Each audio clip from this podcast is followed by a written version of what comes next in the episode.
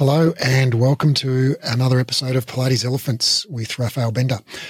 Today, I want to talk through how to get stronger.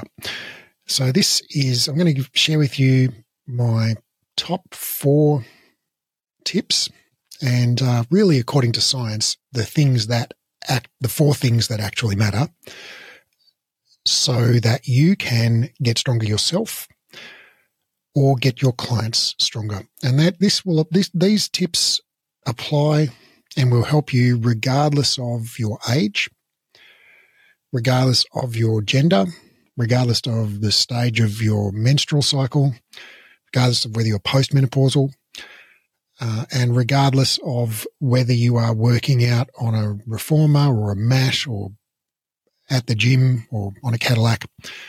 These are principles, they're not specific uh, techniques. So, uh, without further ado, let us dive in. So, it really, really, really is simple. And uh, as somebody who's got a degree in exercise science and a master's in exercise physiology, uh, and I've read pretty extensively on the research on this because I'm pretty obsessed by getting stronger myself. Uh, it boggles my mind how much crap is is available on this topic because it really is very simple to get strong. But, dear listener, I reckon unless you're truly an exception to to the norm, it's almost certain that you're getting at least one of these things pretty wrong. So uh, I hope this will help you a lot to get stronger uh, with without really any extra effort. So if you're if you're stuck on a strength plateau, like you got stronger for a bit and then you just basically haven't been getting stronger for a while, or if you're not getting stronger as fast as you want, uh, or if you're not sure how to help your clients get stronger, this will help you. All right. So let's dive straight in. And I'm i have listed these out in what I think are the order of importance from most important to least important, but all of them are important. So, uh, first thing you need is a stimulus. You need a stimulus to to start the cascade of physiological events that results in you becoming stronger. So the physiological things that happen when you to make you stronger are you get more uh, contractile proteins inside your muscles, you get stiffer tendons, you get more cross links between adjacent muscle fibers, you get better neural coordination. Uh, so there's a whole combination of things that happen to make you stronger, uh, and they're all sort of put into motion by creating the right stimulus. And the stimulus is high levels of mechanical tension on individual muscle fibers. And for practical purposes, what that means is you have to do four or more hard sets per week. And we'll talk about what a set is in a minute to a point of near failure. Now, near failure means basically when you start to involuntarily slow down. So, not where it starts to burn, because burning is actually irrelevant to whether you're creating a sufficient stimulus for strengthening. So you can create a stimulus for strengthening with or without burning, and you can have burning with or without a stimulus for strengthening. They're just completely different things. So whether you're burning or not doesn't tell you anything useful about whether you're stimulating a strengthening response all that tells you is you've got metabolite accumulation within the muscle. And metabolite accumulation with the muscle is not the stimulus for strengthening, or it's at least not the primary stimulus for strengthening. It may or may not be a minor stimulus for strengthening. The primary uh, stimulus for strengthening is high levels of mechanical tension on individual muscle fibers. And so, in order to create that, we need to push our muscles to the point where they almost can't continue that's near failure. So if you're doing push ups, for example, when you get to your last kind of like two or three push ups before you literally can't do another push up, you start to slow down involuntarily.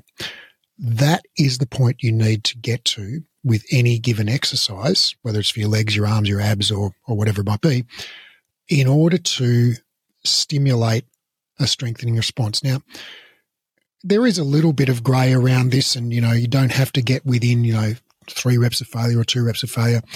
Um, there is evidence that you will stimulate strengthening even within like five or six reps of failure, but the the closer you get to that kind of two to three reps to failure, the more stimulus you'll create. So going to like you know two or three reps short of failure is better than going like five reps short of failure or ten reps short of failure.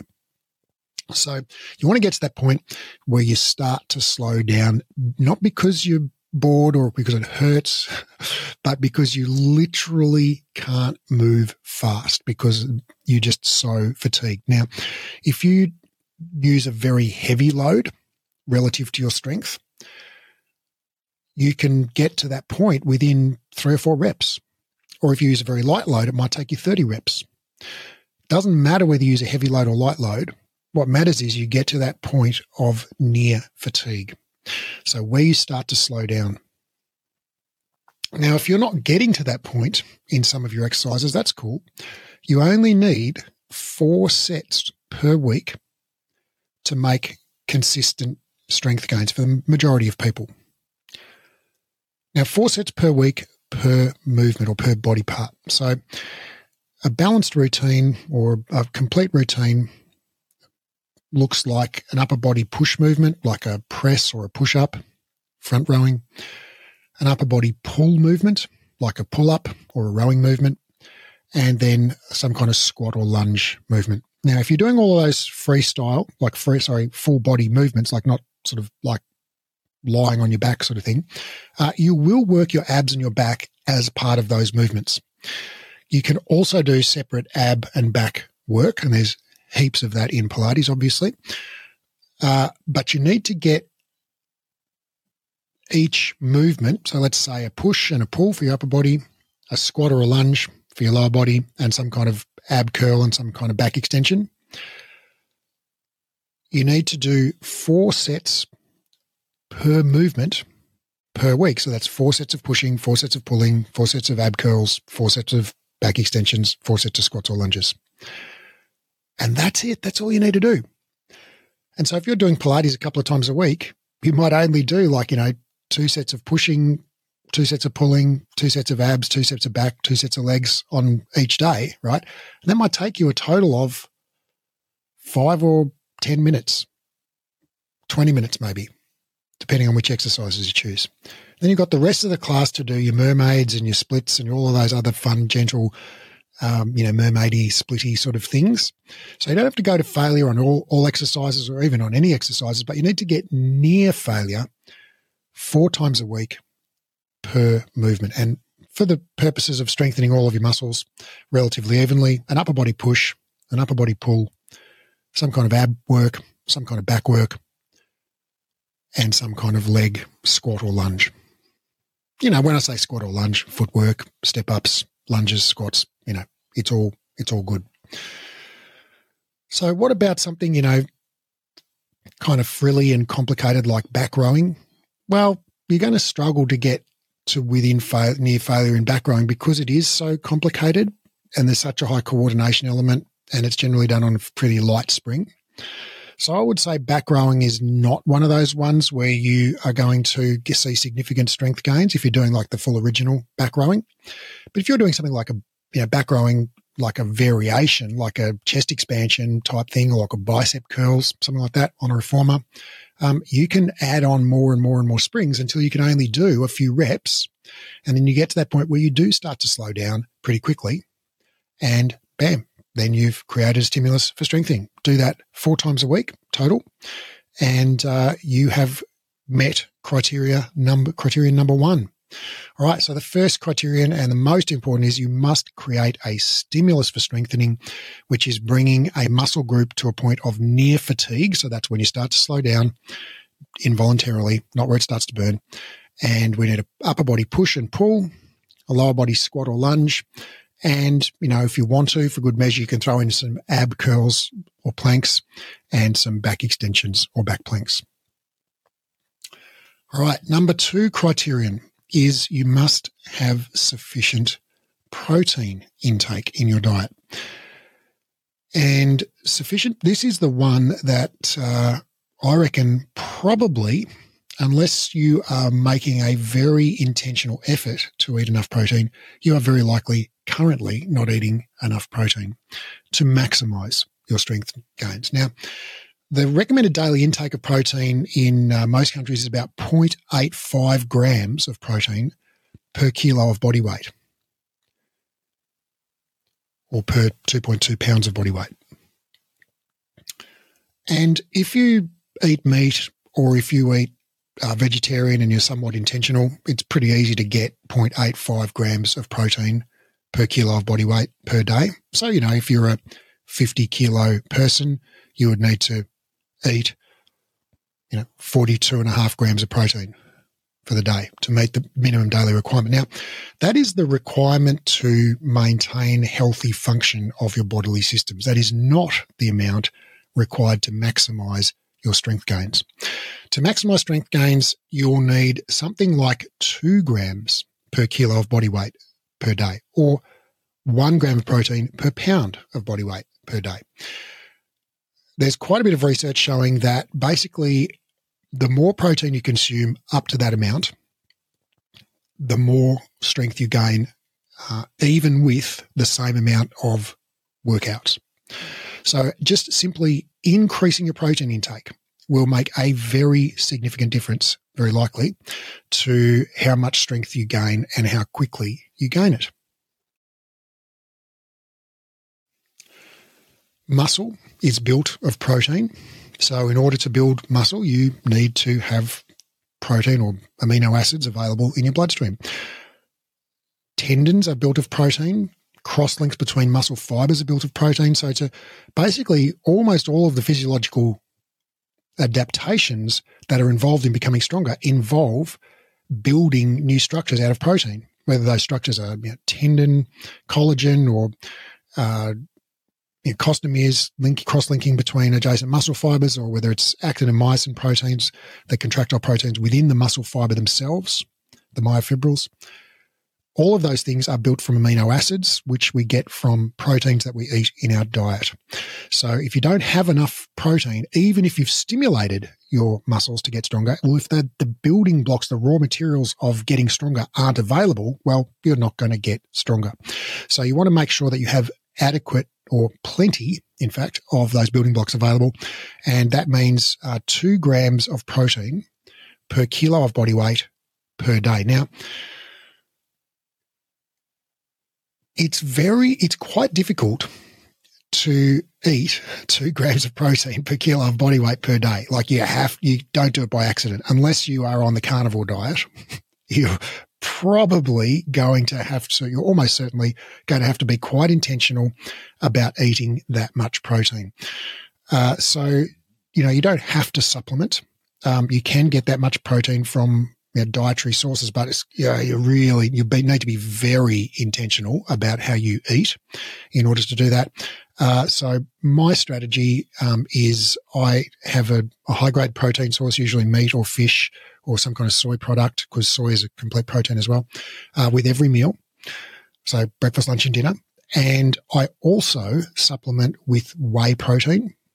Uh, because whey protein is the highest quality protein in terms of it uh, results in the best, uh, the biggest increase in strength um, compared to other sources of protein. So it just, it just, it's there's nothing magical about it. It just has a good balance of all of the different amino acids that are required. So whey protein, W H E Y, that comes from milk, uh, is the is the best um, protein for supplementing. It's also one of the cheapest, so that's a good good option. Um, there are lots of other things you can get in terms of proteins. You can get plant proteins, and and they can be great as well. But generally, uh, the another benefit of whey protein is there's more protein per you know scoop um, than with plant protein. So you have to have more bulk of the plant protein in order to obtain the same amount of amino acids in your blood. Uh, and when you're trying to eat two grams of protein per kilo of body weight per day, that's a lot of protein. so you get quite full. So, um, yeah, I mean, go talk to a nutritionist or, you know, figure it out on your own. Uh, but because I can't give specific dietary advice uh, as to, you know, what you should eat at any given meal, but uh, increasing your protein intake to that level, two grams per kilo of body weight per day, or one gram of protein per pound of body weight per day. So if you're a, a 50 kilo person, you would need to eat 100 grams per day of protein to maximize your strength gains. Uh, and you, unless you're very intentionally doing that already, you're almost certainly not having that much protein. Um, it's not something you can sort of accidentally do unless you literally have, you know, steak for breakfast, lunch, and dinner. Uh, so that is number two, eat enough protein. Uh, I'm going to give an honorable mention to 2.5, which is spread that protein out across the day. So there is some evidence. It's not, uh, it's not what I would call conclusive, but there's some evidence um, from muscle protein synthesis studies that we maximize muscle protein synthesis with uh, about 25 grams of protein. So it, there is some suggestion that it's better to spread out that protein across the day. So rather than have like 100 grams of protein once a day, have like 25 grams of protein like four times a day, um, and you'll get slightly better results. Um, but the main thing is just the total amount of protein that you eat in a 24 hour period.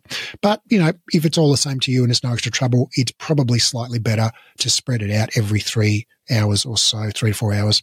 Um, and with a, you know, 25 grams or more of protein, um, per, per meal, per serving. All right. So enough stimulus is number one, four sets per week per body part where you come to near failure. Number two is enough protein, two grams per kilo of body weight, one gram per pound of body weight. Number three, and this is the one that I think almost everyone gets wrong, uh, and it's very likely you're getting this wrong, uh, is eat a caloric surplus. Yes, a caloric surplus. Now, it is possible. There are studies showing it's possible to build muscle in a caloric deficit, but it is way harder than when you're in a caloric surplus. And it really, if you want to build muscle in a caloric deficit, not only will you build it more slowly, not only will it be harder to do, uh, but you must consume heaps of protein. Like you must get, you know, like those two grams of protein per kilo of body weight. It's it's all going to be much easier if you're in a caloric surplus. You don't need to be in a big caloric surplus, just like you know one or two hundred calories per day surplus, which is not a huge amount. Um, but the mistake that I think almost everyone makes, and I would say this probably applies even more particularly to women, um, is trying to cut weight and get stronger at the same time. Now, that is physiologically possible, but it is way easier to do what's called a bulk and cut cycle. So, what that a bulk and cut is what basically any professional athlete that is has strength as part of their you know requirements for their sport and also has some kind of body weight limit so whether if you're in a weight category sport like wrestling or rowing or cycle or um you know boxing or whatever, uh, or if you're like a bodybuilder or a gymnast where, you know, weight is important and body fat is important. Um, and strength is important. What those athletes all do is they have a bulk phase where they eat a caloric surplus and they get strong. And that might go for a few months. And then they'll have a cutting phase where they'll go into a slight caloric deficit, but keep their protein intake high and they'll keep working out and they will lose fat and, but not lose muscle. And so they will uh, that is they'll end that bulk and cut cycle by having put on muscle and then put on a bit of fat as well, and then lost the fat and retained the muscle. And it, you end up there's fairly abundant evidence that you end up uh, with this strategy, you end up with more muscle and less fat compared to if you're trying to lose weight and get strong at the same time. It's kind of you kind of giving your body two different messages that are opposite because getting stronger is a is an anabolic process. You know, you're building, right? Uh, you've probably heard the term anabolic steroids. Well, that anabolic anabolism just means like building tissues, right? So we're building the muscle stronger. Whereas losing body fat is a catabolic state. We're breaking down tissues, right? And so anabolic state, uh, you know, we're trying to, you know, mobilize energy from our um, bloodstream and building block substrates from our bloodstream like protein into the cells to you know help them grow whereas catabolic state we're breaking down the cells to get energy into the bloodstream and and substrates into the bloodstream so you know they're really when you're trying to lose weight or even just sort of stay slim or whatever and get strong at the same time. It's very hard because you're sending kind of conflicting messages to your physiology. So uh, it's way easier and um, way more fun too, in my experience, to go through a bulking phase for a couple of months where you deliberately eat a caloric surplus and you make sure you get plenty of protein and you work out, obviously, uh, and you'll find that the strength will just stack on. And then after a couple of months, when you notice you've got a little bit of tubbier than you were before, but you're way stronger than you were before, then you keep working out, you keep eating the same amount of protein, and you just cut your total calories. So you cut some carbs, you cut some fat or whatever, and you uh, then eat a slight caloric deficit. You know, so maybe you had a 200 calorie surplus for a couple of months, then you have a 200 calorie deficit for a couple of months. Uh, and, you know, the cutting is less fun because it's more fun eating more in my experience. But uh, the cutting is you just do a, a, mild cut. Like you don't try and, you know, lose. If you try and lose a lot of weight quickly, you will lose muscle. But if you lose weight gradually, it's one, it's just easier psychologically, I find. And uh, also, you will lose almost exclusively fat as long as you maintain a high protein intake and keep working out. You will lose almost exclusively fat. Whereas if you try and get strong and lose weight at the same time, you just confuse the shit out of your body. And uh, although it is possible to do those things, it's just way harder and you have to be way more on point about your diet and your protein intake and your workout timing and all of that kind of stuff. So, um, the easy way and the most effective way is to do a bulk and cut cycle where you do a caloric surplus for a couple of months or three months or, or whatever. Uh, and then when you uh, get to the point where you're like, eh, I'm getting uncomfortably tubby and my jeans don't fit properly anymore, that's when you go into a mild cut, where you go into a mild caloric deficit. You keep your protein intake up and you keep working out. And then for the next three months, you're on that, you know, mild caloric deficit and you lose body fat. But all that muscle now becomes visible because you took the body fat off from on top of it. All right. So that the, those are the first three big things stimulus. You must get to near failure four times or more per week per body part. You need to eat two grams per kilo of body weight per day of protein. Uh, for extra bonus, spread that protein out uh, relatively evenly across the day in you know 25 gram or or bigger uh, uh servings.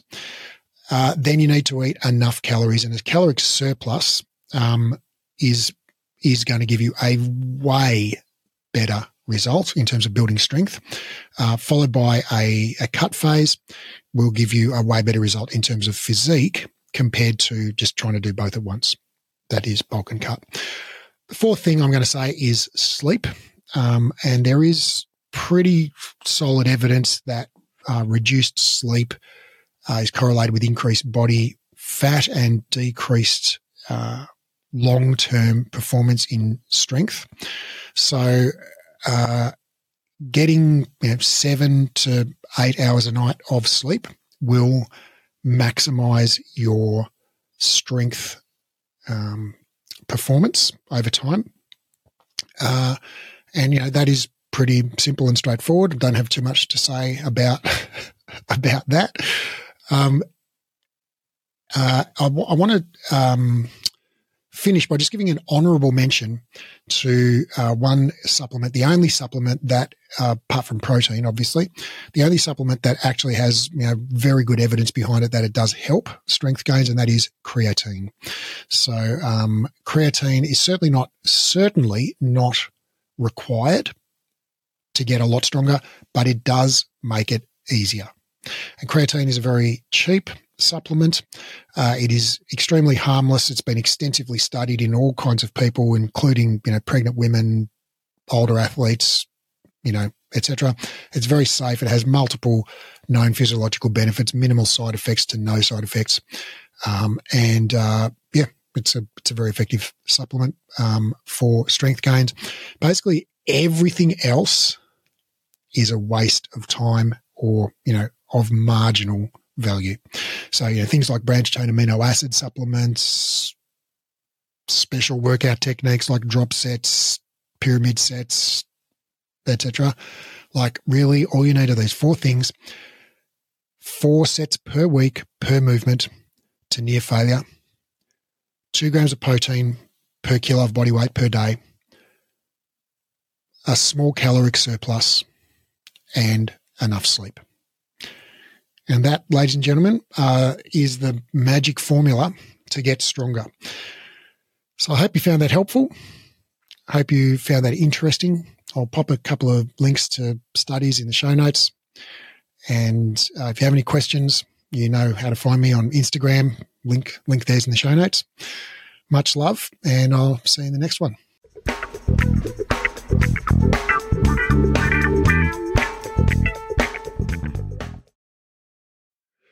After two exercise science degrees and over a decade and a half of reading research daily, I've condensed all the current science on rehab into a program called the Clinical Exercise Specialist Rehabilitation.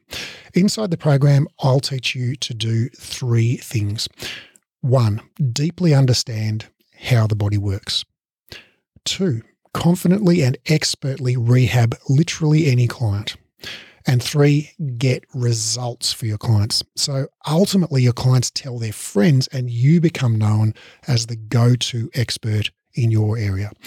This program is completely unlike any education you've done before, even if you've studied with us before, because of the way we've built the learning design. It's an online, flexible, skill based learning program, which means you keep doing the skills under supervision until you're good at them. It's more of a mentorship model than a traditional course model. So rather than rushing through the content and having sort of one go at everything, you actually just practice live and we give you feedback and guidance and we dialogue and explore concepts together until you're highly skilled and confident. We just keep working the material until you get it. It's not rushed at all. It's not about ticking off the content. It's about engaging, practicing, and applying it until you own it. This is a life changing program, not some weekend certification. I've put my heart and soul into building this, and I can't wait to share it with you and help you discover your genius for anatomy and rehab. Now, because of the highly interactive nature of this program, we're only taking on 12 students worldwide. The program starts on March the 1st, and the first 12 qualified people to apply will be allowed to enroll. So if you're interested in learning more, click the link in the show notes and download the course guide or go to breathe-education.com and click on the clinical certification menu in uh, link in the top menu. That's breathe-education.com and click on the clinical certification link in the top menu.